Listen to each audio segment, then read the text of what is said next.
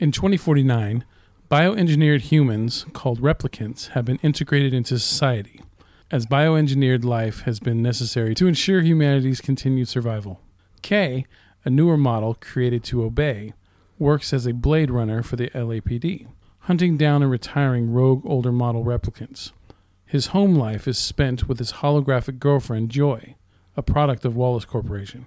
Kay's investigation into a replicant freedom movement leads him to a farm, where he retires rogue replicant Sapper Morton and finds a buried box with what appears to be human remains inside. Forensic analysis reveals they are part of a female replicant who died as a result of complications from an emergency cesarean section. Kay finds this unsettling as pregnancy in replicants was originally thought to be impossible. Kay is ordered to destroy all evidence related to the case and to retire the child by his superior, Lieutenant Joshi, who believes the knowledge that replicants are able to reproduce to be dangerous and could lead to war. Kay, disturbed by his orders, visits the headquarters of replicant manufacturer Niander Wallace, who identifies the body as Rachel, an experimental replicant. In the process, he learns of her romantic ties with former veteran Blade Runner Rick Deckard. Believing that reproduction in replicants can bolster his production, but unable to give them this ability himself, Wallace sends his replicant enforcer, Love, to steal Rachel's remains from LAPD headquarters and follow Kay to find Rachel's child. Wallace hopes to use the child to engineer replicant reproduction and expand his off world operations. Returning to Morton's farm, Kay finds a hidden date that matches a childhood memory about hiding a toy horse. Kay later finds the toy horse at an orphanage, suggesting that his memories, which he thought were implants, are real. Joy insists this is evidence that Kay is in fact a real person, giving him the nickname Joe. While searching birth records for that year, he discovers an anomaly. Twins were born on that day with identical DNA, except for the sex chromosome. Only the boy is listed as alive. Kay seeks out Dr. Ana Stelline, a memory designer who informs him that it is illegal to program replicants with humans' real memories, leading Kay to believe he might be Rachel's son. After failing a test of his replicant behavior, Kay is suspended by Joshi, but he remains but he explains that he failed the test because he completed his mission in killing the child. Joshi, knowing Kay will be chased for deviating from his baseline, gives him 48 hours to disappear. Kay transfers Joy to a mobile emitter despite knowing if it is damaged, she will be erased. Undeterred, Kay has the toy horse analyzed and finds traces of radiation that lead him to the ruins of Las Vegas, where he finds Deckard. Deckard reveals that he scrambled the birth records to cover his tracks and was forced to leave a pregnant Rachel with the replicant freedom movement to protect her. Love and her men arrive to kidnap Deckard, having murdered Joshi and tracked Kay's location. They leave a badly injured Kay for dead, in the process, destroying Joy's emitter. He is later rescued by the replicant freedom movement, who are tracking him and told by their leader Freysa that Rachel's child is actually a girl. Kay deduces that Stelline is Deckard's daughter, as she is the only one capable of creating the memory and implanting it into him. Freysa urges Kay to prevent Wallace from uncovering the secrets of replicant reproduction by any means necessary, including killing Deckard. In Los Angeles, Deckard is brought before Wallace, who suggests Rachel's feelings for him were engineered by Tyrell to test the possibility of a replicant becoming pregnant. Deckard refuses to cooperate with Wallace, even when promised a replicant recreation of Rachel. Love escorts Deckard to one of Wallace's off world outposts to be tortured for information. Kay intercepts them before fighting and killing Love. He stages Deckard's death to protect him from both Wallace and the replicants and leads Deckard to Stelline's office. Kay encourages Deckard to meet his daughter and laments that all the best memories are hers. Deckard enters the office and approaches Stelline, while Kay lies down on the steps amidst the falling snow and dies from his wounds. Welcome back, my friends, to the podcast that never ends. We're so glad you could attend. Come inside, come inside. I am Joe Spiegel, and sitting across from me is Mike Sutherland. How you doing? I am good. How are you? All right. So uh, obviously, this is our Blade Runner 2049 episode. Yes, it is. we will be talking about this fine film and that alone. All right. Um, what was your anticipation for this movie? I don't know. Um, watching the trailers, I was, I was expecting more 1980 80s version Blade Runner, Uh huh. and not this. Okay. Um, I don't know. I'm still trying to process the whole movie in and of itself. It's it's a weird one. Well, it's also three hours, almost three hours of movie you have Yeah. to process too. Yeah. Uh, I like um, I like Denny Villeneuve or Villeneuve or Uh, Villeneuve, yeah, it, that I, I looked it up before, and it's Villeneuve. yeah. That's how it's pronounced. So you say it your way, I'll say it my way. now, it, um, I I'd like to say Villeneuve, but you know that's not. that's I, I think that's I think that's the proper way to say it. he's French Canadian, so I mean, you know how the French are, man. Yeah, Villeneuve. My shit does not stink. He's French Canadian. Yeah. Um, oh gosh. Which he's awesome. I, I look, I am I am a big fan of Denny now because of every every mainstream movie I've seen of him so far is fucking excellent. Yeah, I, I don't have any issues with with Denny. Uh, My issue is here's my issue with the movie. Uh-huh. It's all over the place. Yeah, Um, it's there. There is no the storytelling in and of itself makes it difficult to follow. I think maybe maybe it's possible that it's on purpose so that you're go- it's like through the eyes of Gosling's character. And because he keeps coming across a new thing and a new revelation, and, and he's confused about all of it while he's doing it. It's possible. Uh, you know, you may be right about that, but this is a movie that it doesn't suck. No, Not at all. No, But- I, yeah, I was. I, there was a part of me that was reluctant about the you know three hour runtime almost, and you know like goddamn, if this is as boring to me as the original Blade Runner is, uh, I'm in for a long fucking viewing. Yeah. And uh, look, I know. Look, I, I I don't know. I don't I don't know if we've ever discussed how you feel about the first movie. I like the first movie. And what look because of how everyone has like 99% of the fucking Hollywood community and fans have acted about this movie in the 35 years since it's come out. Um, most people are they fucking this is a classic and and it is a classic. Don't get me wrong, um, but it's like there's all these layers and and it's so fucking great and it's I Bro, I've given this movie. I have given. Look, I, I bought it on on. Uh, I bought the final cut on on DVD. I've seen this movie, the original. I've seen it at least half a dozen times, if not more. You know, and every single time I I feel underwhelmed by it. Every this time. movie was not a classic hit. This movie Yeah. was not, I know. you know, the original Blade Runner was not anywhere near as great as everyone it says it is. Uh-huh. It underperformed in North America and polarized critics. Some praised its thematic complexity and visuals, while others were displeased with its unconventional pacing and plot. Yeah. I remember Siskel. Siskel didn't like it at all. He thought it was all boring. And he thought after it's so boring that after a while you don't even care about the visuals anymore. And then Ebert was like, "Well, because the visuals are so fucking ahead of their time that it makes up for all the boring, you know, story and stuff like that." mm, That- I'm just saying what they said.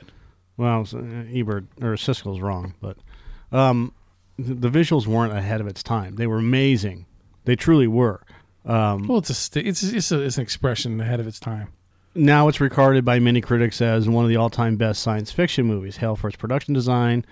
Blade Runner remains a leading example of neo-noir cinema and has been highly influential on many subsequent science fiction films, video games, anime, blah blah blah. Yeah. The film soundtrack composed by Vangelis was critically acclaimed, et cetera, et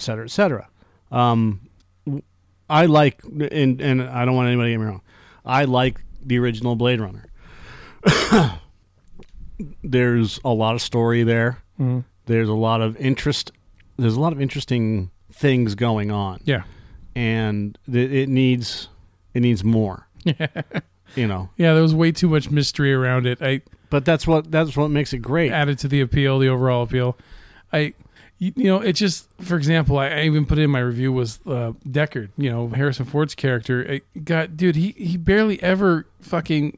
The, okay, Emmett Walsh or whatever his name is, he blows him up to be this fucking. I am Emmett Walsh. You know, yeah, he blows him up to be. Oh, I need my old, I need the old Blade Runner back, right? And he Right. fucking quote unquote brings him out of retirement, and make it sound like he's this fucking larger than life badass hunter downer motherfucker, right? he is And then every fucking moment in this movie when he encounters a replicant, he gets the shit kicked out of him.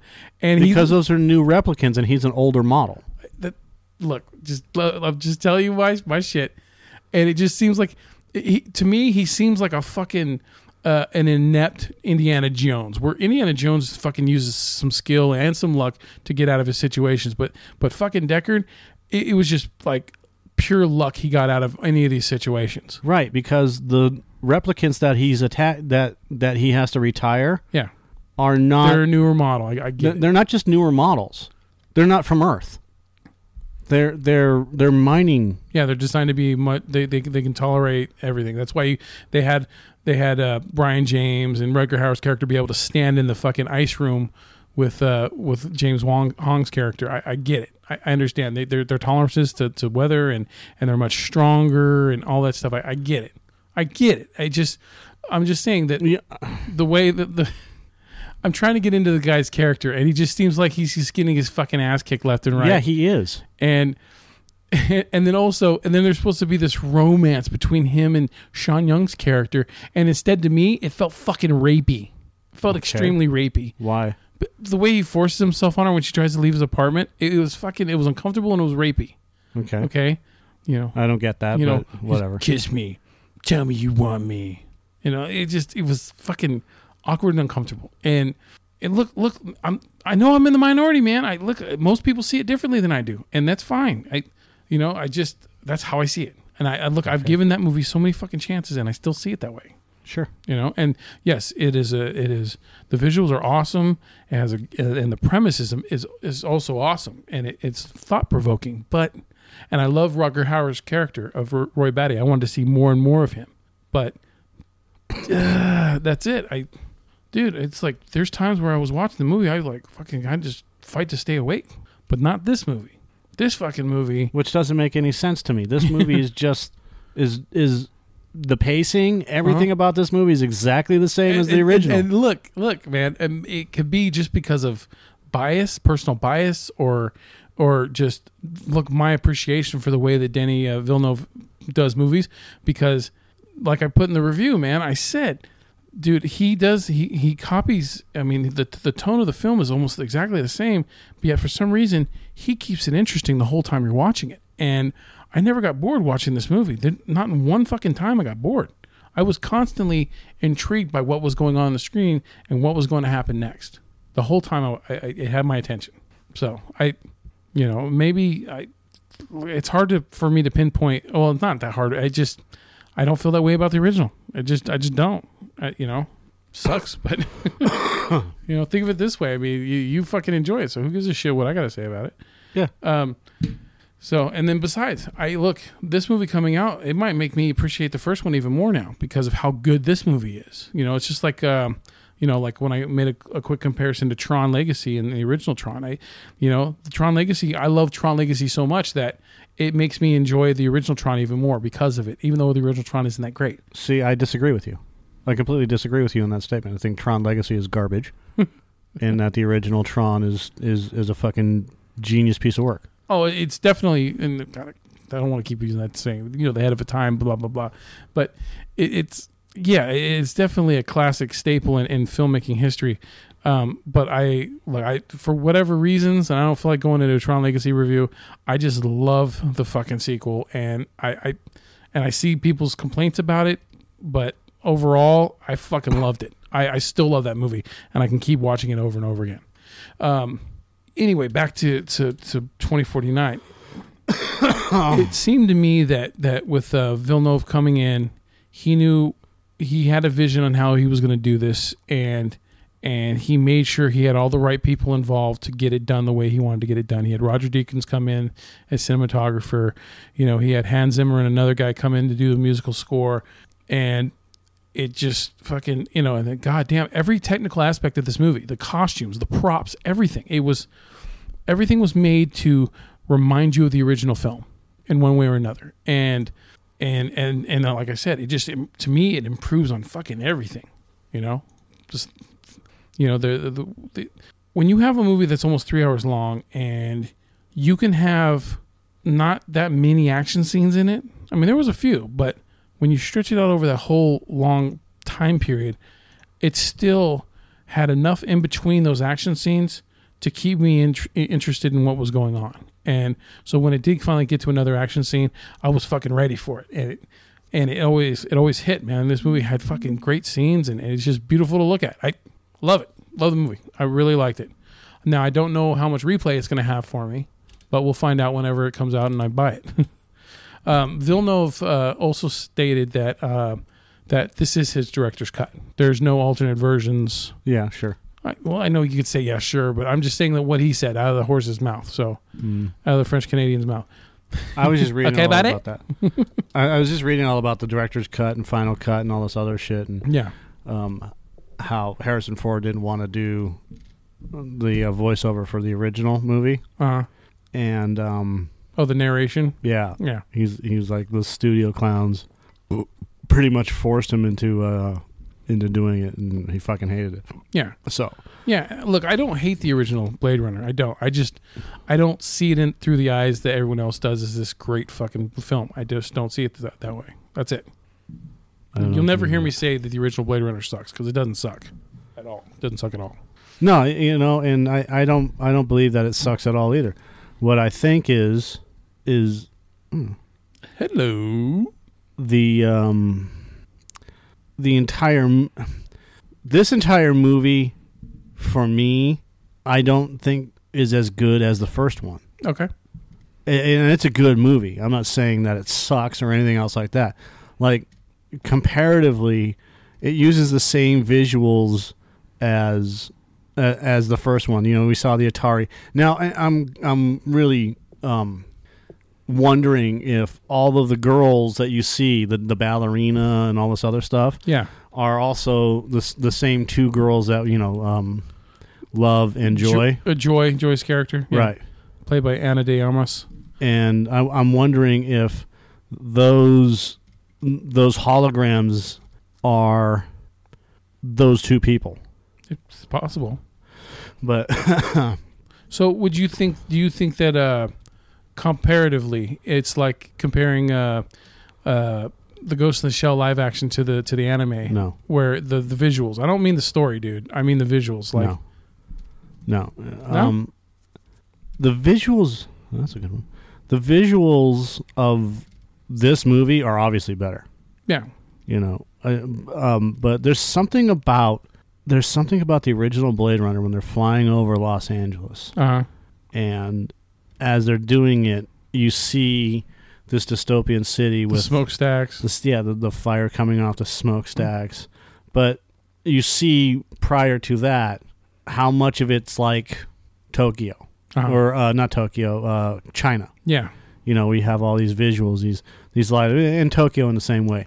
We have all these fucking visuals where you see the atari symbol and seiko and all this other stuff. Yeah, and then 30 years later you still see these same symbols which kind of bugs me. I mean i wish they would have they it would have been better if they'd done like like apple seiko.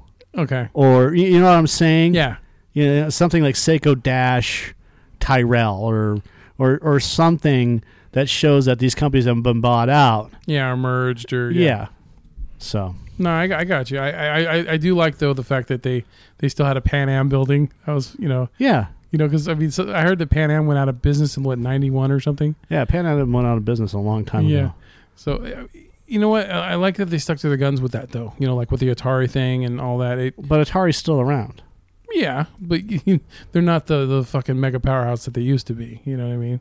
Uh, so you, you know what? I did forget that was a negative. I forgot to put in my my review was um I forgot about that was um the movie does even though the movie's so long it doesn't take much time to delve into the to the to the life of of regular of the people you know in this city right in L.A. right It just deals with all the events at hand more than anything.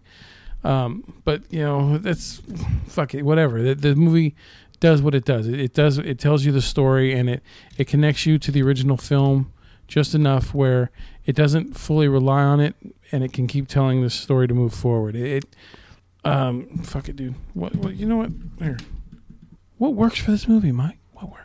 Well, I pretty much already said what all the works, dude. Um, okay, for no, one thing, batista me being the simple person that I am, um, all the the thought provoking themes from the original film, there's thought provoking themes in this movie as well, but they're not as subtle. They're they're more simple, and I, I'm I'm all for that because uh, sometimes I don't need to think too much when I'm trying to watch a movie. I don't need to keep questioning what the fuck is going on the whole time I'm watching it. So I like that. Um, of course, Roger Deakins cinematography is fucking amazing. Um, I like Harrison Ford, of course, because you know he, he, dude, he's at this stage in his life where he don't give a fuck, and he's gonna act the way he wants to act, and I love it. I love him. He didn't just being this cocky, ornery son of a bitch at the end of the movie. Uh, I love Gosling. I, I know you're not a, a huge Ryan Gosling fan, He was good in this movie. but I, I, I think he's really good at portraying characters like this.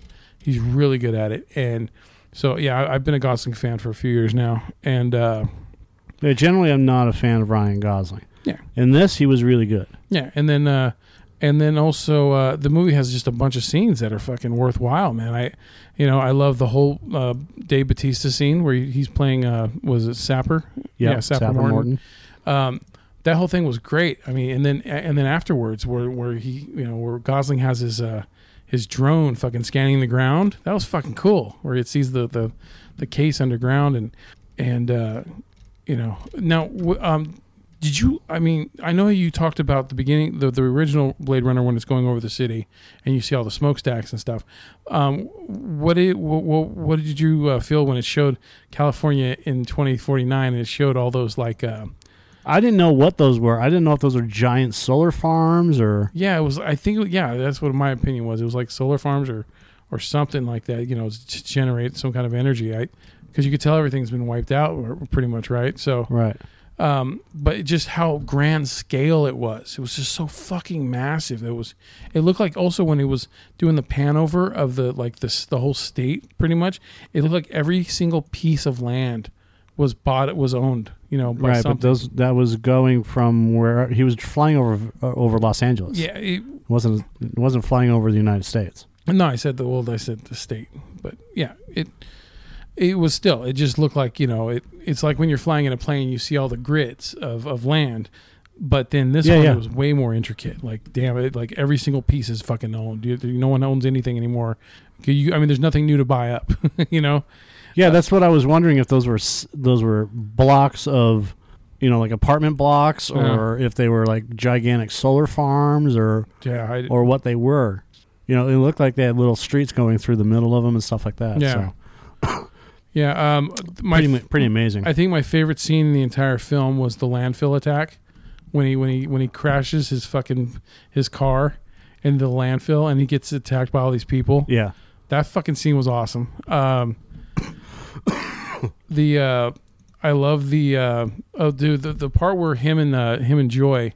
Um, where she gets the prostitute to come over, and they they she does this thing where she overlaps her, right, and she goes, don't move, I, I need to sync." Right? right, dude, that was fucking awesome. That was just brilliant. Um, how they did that. absolutely. Uh, what else? I you know what the the scene where um Love uh, comes into uh, Robin Wright's office and fucking kills her, and then fucking bounces her face off the fucking desk. Right, Like, yeah, we gotta move on, right? And, uh, and of course, uh, the whole the whole sequence where you go into the uh, the the casino that Deckard's in, Mhm. and uh, and it's uh, it's supposed to be a throwback, you know, casino. That's why you had Elvis and and uh, you know the, the candelabra, right.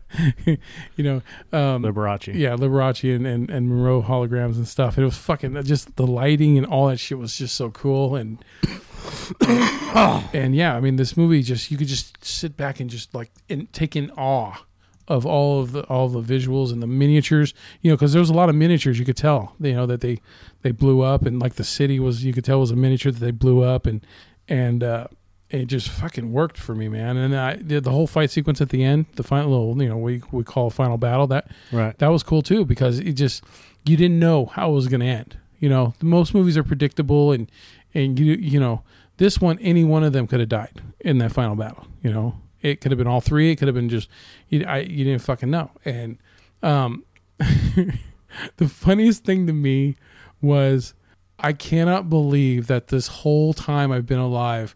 Or well, for you know, I, I was born what five years before the movie came out, the original came out. But um, this whole time since that the original film that since I first seen it, that I thought that the replicants were robots. the whole fucking time. And then this movie, it took near the end of this movie before I finally realized that replicants aren't fucking robots. they're fucking, they're just genetically, or they're not, I mean, they're just bioengineered. I know it says this, okay? It says it at the beginning of the movie, but I still didn't take it in as that. I took it in as still a robot, right? Right. But they're they're bioengineered to be like humans, you know, to be a slave workforce. And I, I didn't fully it didn't click to me. So every time I watch Blade Runner and I keep seeing Deckard, who I, I believed at the time was not a replicant, um, hitting on Rach, Rachel, you know, played by Sean Young, I keep thinking he's hitting on a fucking robot. Right. You know, and I'm like, okay. I mean, I see she's attractive, but what the fuck are you doing? You know?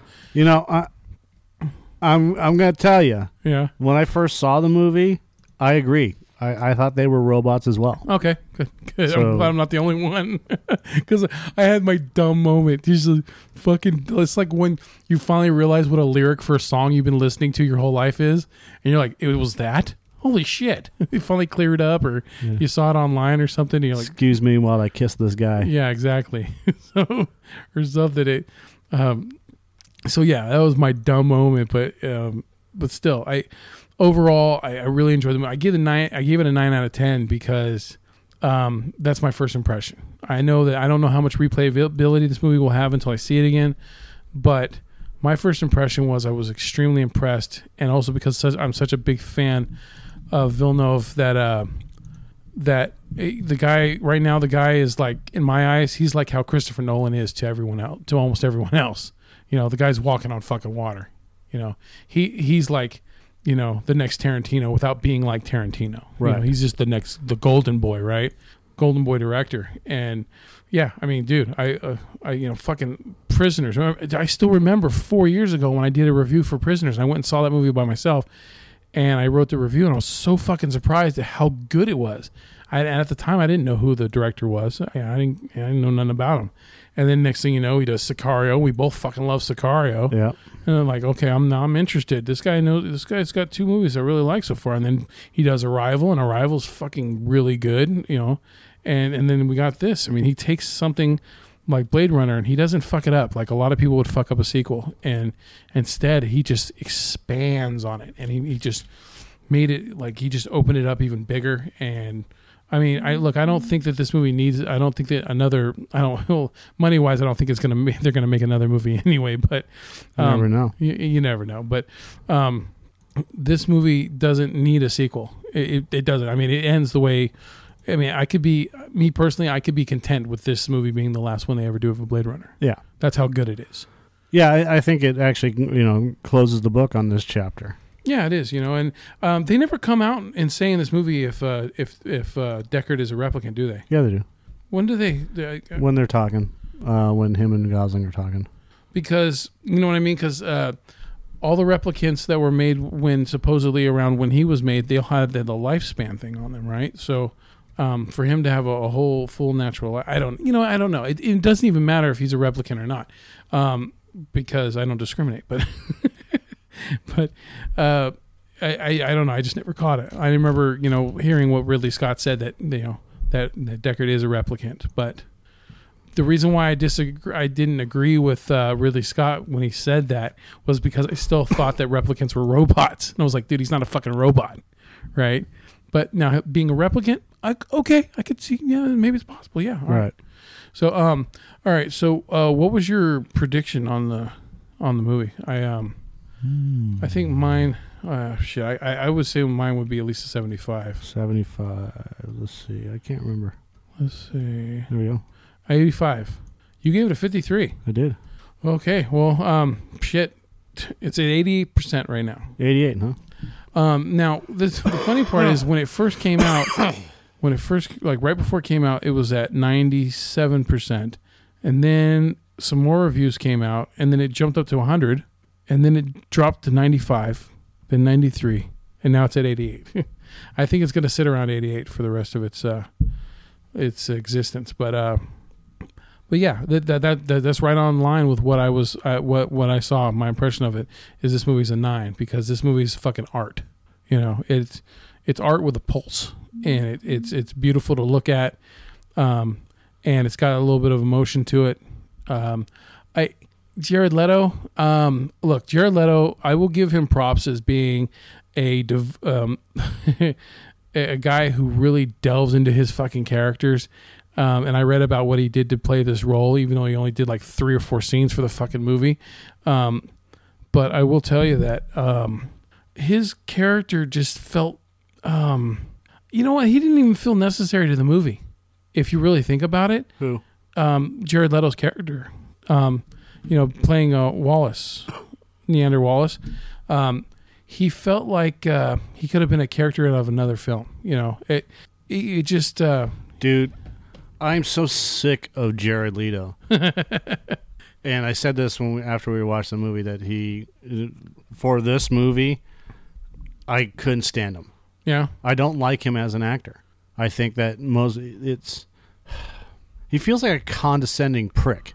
I could see that. Um, y- y- like if you had seen him in Dallas Buyers Club, um, he's very uh, very flamboyant because he plays a gay, you know a gay character in the eighties. Yeah, but who cares? Um, but yeah, he's very. Uh, But you know, after watching him in in yeah, I could see. it. Suicide Squad, after watching him in this, nobody wants to deal with him. Even Harrison Ford said he's a fucking prick. and he only filmed one scene with him. um, you know what, man? I look, I Jared Leto doesn't rub me the wrong way as much as it does you. Um, I'm not a huge fan of him, um, but I, I the guy's method uh, and his method is fucking extreme. Uh, I give him props for that, but uh, I, I, just because you put Jared Leto's name on a movie doesn't mean I'm going to go see it. You're going to have to do something else with it. All I know is if I see if Jared Leto's going to be in a movie that I want to see, I know that he's going to give a committed performance. I just don't know how fucking out of whack it's going to be at the same time. So, um, yeah, I just it is what it is, man. It- there's certain char- actors that rub you the wrong way. I've got I got plenty that rub me the wrong way. I can't stand him. I think he's I don't think he's a good actor. Okay. You think that his pompousness just bleeds through his characters? Is that what you're saying? Yeah. All right. All right. Well, shit, dude. Um, Right here. He's just a douche. Now this uh, you know, you have to take this with a grain of salt. always, always. Because sometimes if you catch someone at the wrong time, too, you know, you might not get that special moment with them, right? You know. Burt Reynolds. Uh, And what they say, they say never meet your heroes, right? I don't buy in that. I don't buy into that. Come on. You're always fucking. Uh, I don't believe in that. Everything that's fucking said, I don't believe in that I that. don't buy into it. I don't buy into the whole never meet your heroes bullshit. If if you are You know, what? I'll put an addendum to it. How about that? if if if if if you are so stuck yeah. in into thinking that these people are who they are on the screen, Gods. Yeah. yeah, you, then you're you're a fucking problem child. That's my that's my addendum is um don't meet your heroes if you've blown them up to be so much larger than life that you can't fucking handle it. yeah. If you can't handle the real person, Yeah. um, there's this thing going on right now with YouTube, and, and my my nephew is just as guilty. Mm-hmm. So we went down to L.A. and he's like, "Oh, we need to go to this. We need to go over here, and we need to see these people." Mm-hmm. And I'm like, "No," and, and like he looked at me like his soul was crushed. and it's this. There's I don't know who they are. This is YouTube kids, right? Yeah. These f- kids that are famous on YouTube, and everybody goes to the houses, and that's a big thing now. And literally, these people will just take their kids to somebody's house, one of these YouTube stars, Yeah. and walk up to the door and knock on the door What the fuck? and in some cases will just walk right the fuck in. Ooh. And I was watching the Philip DeFranco show, and he's like, "This." He was talking about this whole incident, you know, what's going on, and he's like, "I did, did this even happen to me? Like when I'm right in the middle of filming, and I hear a knock on the door, and I said, "Come in," and it's some dude." Yeah. Just some dude just walked right in, had a bag, had a box full of fucking random shit, Mm-hmm. you know and i'm like uh, you got to get the fuck out you know and it's not just him there was there's another person that you know lady came up to his house and said hey is this where i don't know there's some fucking famous youtube chick that does like cosplay or whatever Uh, and you know she he this dude this this lady with her son walked up and said hi is whoever here and he and and the the youtube celebrity's boyfriend who is also a youtube celebrity says no go away yeah. this is private property. Get out of here. Well, I just wanted to see if she was home so we could, so my my son could meet him. And he's like, "Get the fuck out of here." She's all, "Well, uh, you know, And then- I, I just parked my car and I was just walking around." He's like, "No, you Yeah. didn't." And then him and the person that they represent, they look like the assholes, right? Because they're rude to her, right? no, they don't. You know what I mean? That's how it's perceived by a lot of people in No. public. No, it's not. The same thing is when if you were to walk up to my house and not know me, you knock on the door and then invite yourself in. And I said, "Get the fuck out of here." It'd be it counts uh, only if you I could smell cookies. Yeah, get the fuck out of my house. but it's it, there's not one person like 98% of the people out there understand it. Yeah, It's the fucking shitbag 2 percenters. you owe me. yeah, I, I made you famous, so therefore I, I I I bought a ticket to your movie, so you owe me whatever it is I want at this moment. here's your 1250 back. Fuck off. yeah, You know. You- Now that you would owe be me nothing. funny. That would be fucking hilarious. That's what I would do. I bought a poster too. Yeah, here's 20 bucks. Fuck off. Fuck off. you know, I, I think that there's a time and a place for for talking to a celebrity, and in their personal lives, when they're at home, you don't fuck with that. They- they- God damn it. Be be a human being. You know, step in a human being's shoes. It doesn't matter if they make a shitload more money than you and they have this glamorous life. They're still people. Leave them the fuck alone. Okay. So, um, I mean, they put their pants on one leg at a time or pay people to do it for them, but still, um, it is what it is. I, I don't give a shit. I, you know, look, I, there's people that I really like in Hollywood, but I'm not going to get all goo goo gaga over it. It, it, this, no, I, they're just people. They're just people that have become successful one way or another. Yeah. Well, you know, like Jared Leto. After 30 Seconds to Mars, apparently he turned into a gigantic fucking cocksucker. um, there's just like this, like there's a sound tech at a show he was playing. and, Uh-huh. You know, the sound tech had some things to ask him, but he was backstage tuning his guitar. Sound tech waited, you know, Yeah. and then when Leto looked up, he had the most, he had this look on his face like, you know, who the fuck are you? And he looked at him and said, Can I fucking help you? Yeah. And I said I was a tech and needed some info. He told me to fuck off. you know, You know, if you don't like Leto, just go and watch um, the scene from Fight Club where he gets his face um, bashed in by Edward Norton's character, and he's like he's literally spitting up teeth and shit, and his face is ruined for the rest of the film. that might make you feel a little better about Jared Leto. right. He goes, "I had, why did you do that?" And, and, and Norton's all, Norton's all, uh, "I just wanted to destroy something beautiful." and Leto ain't beautiful for the rest of that film. All right, so, um, dude, look, there's always gonna have, there's always gonna be people that have um, bad encounters with celebrities, whether it's true or not, exaggerated. Um, I, you like you hear more stories about Leto being a douche. Not necessarily an asshole, but just being a fucking complete douche to people than you hear about everybody else. Well, you know what, and I can see that can go to some people's heads. Like, oh, I've- got an Academy Award. so I, you know, I fuck them, man. Hey, look, I don't, I don't, I don't pay to fucking socialize with the person. I pay to see their movies. When you know, well, I don't pay to see a Jared Leto movie. He's just in some movies that I go to see. when um, when multiple people are saying he's a douche, like Glenn Danzig, Glenn Danzig is a fucking douche. My cousin Sharon, she fucking loves Glenn Danzig.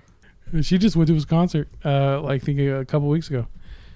So uh, yeah, she what was there, there was a story about Glenn Danzig What? and uh, cement blocks. what? Yeah. What is, what is the Glenn Danzig cement block story? It's fucking hilarious. Well, let's. This is for you, because if you haven't read it, So you see, these are bricks right here. uh huh. This is Glenn Danzig's house, right? And this is all about Glenn Danzig and his neighbor. Uh, I have to click on this. I, I but I'm I'm I'm showing you Glenn Danzig's house, right? Okay. You don't have to. And he's just a he's an awful homeowner. You see his grass? Yeah. It's it's just shitty. He's fucking. He's got hundreds of bricks, literally hundreds of bricks, stacked on his front lawn, right? Okay. And there's tons of photos of this. There's like an aerial shot of it. There's Glenn Danzig with his Jaguar. That there's his house right there. I think that's the aerial shot I was thinking about. Like he moved the, he moved the bricks from Hmm. one side of his lawn over to the other side. Keeps them fresh. yeah, you know. Keeps them from stagnating because you don't want to have stagnant bricks. Okay. Uh, so he he has apparently moved into Lucille Ball's old house. Anyways, Okay. uh, he has since moved from that location, but I have to tell the story. All right. Tell the story. And the story goes like this. If it'll ever go there. This is from Metal Injection. And this is not this is this this has gone around. So I have met Glenn Danzig. He is all of like four foot nine. and I fucking don't I'm not kidding. I have met Glenn Danzig at a comic convention. Okay. Okay, and he was walking around. I was with my with my buddy, and um, and I, I walked to my buddy. And I'm like, "That's fucking Glenn Danzig." He goes, "Who's that?" Like, the singer for Black Flag. All you gotta do is just say, "Mama, I think it was before that. mother." But, well, my buddy, my, we need to read this this text as Rick and Morty. so, you can you can you can do the first, or I can do the first. I don't care. How do you want to go? You want me to start off? All right. So I'm I'm me. No. Yeah. Okay. You just be. Yeah, that guy. Okay. I'll be Justin. You be me. Okay. Okay. Dude, dude, Dan- Danzig lives next door to me in L.A. down the street. He's the worst neighbor ever. I, I I have fucking, I have a lot of Danzig stories. No shit, Morty. Like, like one awesome one. Yes, dude. I, I, I can't believe you said Danzig. You you realize this may be our number one topic at work, right? D- Rick, here, here's the story. Okay. We always we always say, "What do you think Danzig's doing right now?" Danzig lives in this shithole. It's, uh, it's a house in Los Feliz. It's about hundred yards down this the street. It's oh my god, it's super run down. Except he's uh he's got this crazy Jaguar. You know the car, not not the animal, Rick, not the animal. Any, anyway, It's a place of evil, Morty. Evil. so he has this huge pile of bricks in his front yard, and the house looks like an evil Pixar house. A- anyways, his his neighbor's like, dude, Danzig, you're bringing property values down with, with with these bricks in our yard. So Danzig was pissed and threw a brick at him. So anyway, back and forth with this neighbor and Danzig, and finally one day I see Danzig outside his yard. He's hurling bricks. He's, he's just chucking them into the dumpster. He's screaming, "Here I am, motherfucker! Just, just cleaning up my fucking bricks, bitch!" It's just, just he was loud to no one in particular for two hours. Wait a minute, Morty. Did he say, "Here I am, motherfucker"? Just clean up my fucking bricks, bitch. Oh, bitch! just, Bitch. just just for two hours, Rick. It's like like I couldn't even think about other things because it was so amazing. Oh, oh, oh my god, this is so amazing, It blew, blew my mind, Rick, because it's it's just Danzig, and he's he's bad at owning a house. Good job, Morty. Good job, Morty. Thank you, Rick. What a. I guess that guy really threw up a brick. Another brick in the wall. He's not that talented, Morty. All right. Uh, fucking Danzig. All right. So what happened with that at the convention? Or the comic? Nothing. Just hey, there's Glenn Yeah, Danzig. there's Glenn Danzig walking around, all four foot eight of them. he loses an inch every time you talk about him. Yeah, he's. He used to be five foot two. Now he he was four nine. I, I like making him shorter. and now he's four eight. it- because the smaller he get, oh, dude, midget walked through my line at work today. Booyah. Not yet, not today. A couple days ago, Uh huh. and I couldn't say anything. Why Yeah. would you? I couldn't say anything like "Don't shortchange me." That's horrible. So uh, Yeah. Don't shortchange me. just had a midget come through my line. It was a small transaction. That was to my brother, and then he laughed. I said, "Good thing he didn't shortchange me. That's where it comes from." yeah. So I hope you. I hope you went fast because you was short on time.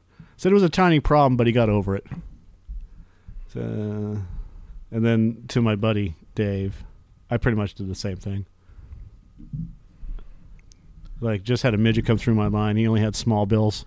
Hey, did he ask if there were any half off rollbacks? Ha, ones and twos. Good thing it was a short wait. I said, "Did he jump?" He said, "Did he?" And my buddy Dave goes, "Did he jump on the bag counter and take it for a spin?" And what's funny is like not two nights before that, I we we were doing that. Yeah. I said, no, but that would have been awesome. Look, Mom, it's Disneyland. You want to take it for a little spin? Man, that joke just dwarfed the last one. Tiny dancer. Anyways, I, I I enjoy the little people. I still call them midgets. I'm always going to call them midgets. They most of them that aren't fucking, you know, have their heads up their ass or uptight, call themselves midgets. What's their favorite color? Just say it. Magenta. Midgenta. like Midgard. Yeah, like magenta. I'm here all week. all right. So uh Half and half. that is a fucking mustache.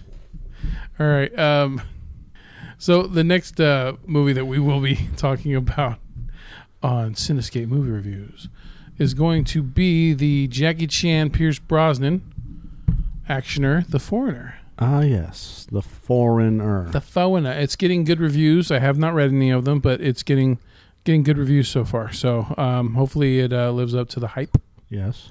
and uh, be a nice little change of pace. I don't even, dude. I don't even know if I've seen the full trailer for that movie, so um, I don't even know what to expect going into it. Um, I do know though that Jackie Chan always entertains every single time. So let's let's see what he does this time around. Yeah, this um oh, we even have Glenn Dan- Glenn Danzig's address, which is 4544 Franklin Avenue, Oh, thanks for calling the man out, Los Feliz. Sharon. Don't drive your van down there. I don't think it's gonna make it. Yeah. Uh, Los Feliz is um over by um Come on, Brain. Come on, Barney X. Brain ain't no working. Brains. Griffith of Griffith Observatory. Oh. Griffith. There. It's right there. See? Mhm. I know that because I drove right by his house one day. Okay. uh, when I was down there. We, my cousin, cousin, my nephew wanted to see the Hollywood sign, so we drove all the way through the Griffith Observatory Mm. and then onto the 101, and then we did that, and then we did that. So the Hollywood sign is right there. God, LA is so fucking huge, man. There's so much, so many towns. Actually, we we did we get on the 101 from there? No, bro, we got on the 10, 10, 110 to 101, I think. Yeah, Boyle Heights. Chinatown. Yeah, we got on the 10, then we hit the 110, and I wanted to go. There's Crenshaw. I saw Crenshaw. I wanted to go to the 10 to the 405 I ain't from Africa. I'm from Crenshaw Mafia. because you could see the Hollywood sign from the 405 and then go all the way up to the 101, but I took the 110 instead. okay. So we took the 110. The 110 turns into the 2. And then we took the 5 all the way up, and I said, fuck this. We're going to go through Los Feliz and I, I, Silver Lake, Little Armenia. and we drove all the way around Universal City and Toluca Lake and all the places that I used to live. I used to live over here. And, um, and Burbank and all this other, other stuff. And then we went over to here, Chandler Boulevard, because this is where, over over here, Mm. is where um, they film Pulp Fiction, Okay. Pulp Fiction House. Where is um? Where is the Viper Lounge? There is no Viper Lounge; Okay, the Viper Room, whatever the fuck it's called. doesn't exist anymore. It still does exist. They said there are people who. There's always people that talks about people at that Really? place. Yeah. They changed the name. I thought they had changed the name. It's right there. Yeah. It's off Sunset. Storied. Yeah. It's a Storied, edgy, and intimate nightclub. that place is fucking. It's fun, but man, it it is it gets packed. Is- it's not very big, is it? No, it's it's um it's like the size of this house, Okay. a little bit bigger. So it's kind of almost like going to, uh, God damn it, Powerhouse. Uh, yeah, yeah. Okay. About the same size. Maybe a little bit smaller. There's a Troubadour, Nightingale, Cedar Cyanide. Oh, You ever seen the Salton Sea? what? I mean the movie. the Salton Sea. You ever been to the Salton Sea? No, there's the there's Hustler magazine. Great. That's the exact building. Why? Oh, I look. I, I, I, lost interest in porn mags a very long time ago. Whatever. Unless I stumble across one that doesn't have sticky pages. No, I, I just, uh, What about the Salton Sea? I, I just asked if you had seen it because it's it's it's it's fucking huge and You mean, you mean the Salton Sea? yeah, I said that the Salton Sea. It's huge, It's huge for what it is, man. bro. It's a fucking lake that's like dying. It's slowly it's slowly uh, receding and it's uh, getting saltier and saltier, and, and life is escaping from it. Do you, do you okay? Here's Los Angeles. Uh huh. There's the Salton Sea. Okay. So you do the math. I was just asking, man, because you were down in L.A. for a long time, So so, so I asked if you saw the salt. that's Salton like a Sea. three-hour drive. okay. You say you go places and shit. Maybe Yeah, you went I by do. the Salton Sea. I don't know. No, no fucking reason to go there. go fine. Bet, bet you've been to fucking Joshua Tree though, huh? Nope. But I have been to Mojave. You've been to the Mojave. Yep. I've driven to Vegas too. How far is Vegas from LA? Isn't it like 150 miles or It's like three hours, three hours there? two and a half hours, depending on how fast you go. It takes fifteen. What is your, um, the best way to drive to to Vegas from here? Take the fifteen. Where's the f- okay? So you, you you suggest going all the way down south and then Yeah, it's no different than taking. Well, you take eighty to whatever that road is to the ninety-five. You can take eighty to ninety-five. Go from there. God, they don't give you many options, do they? No, you just just fly.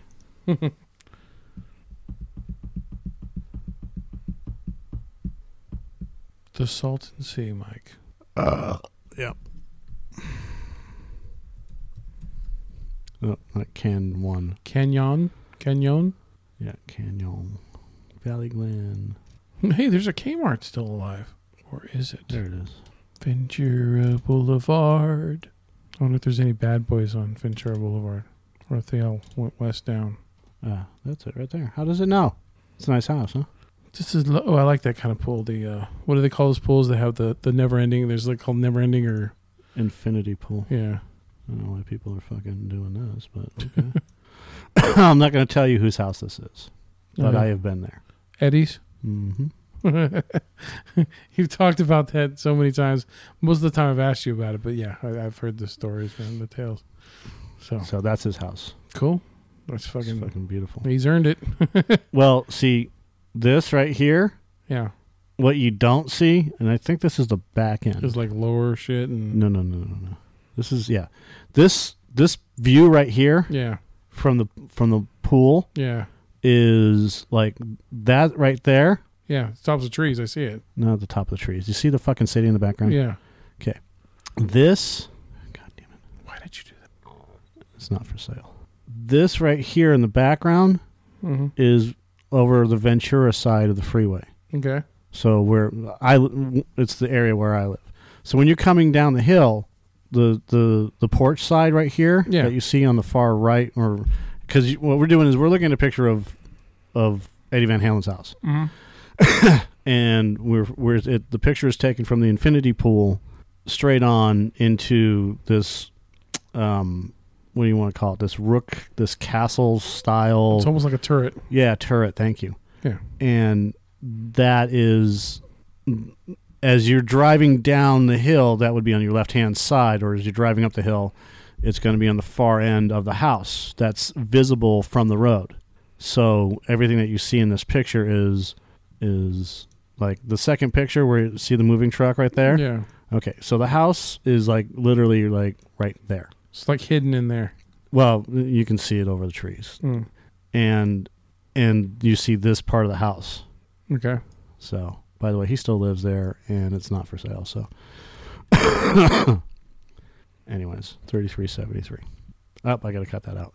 So, but see, see, and the see see the infinity pool. yeah.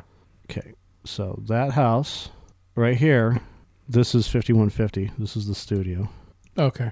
and and then there's another house over here, and then obviously you see that there's another house over here. It's kind of buried in there.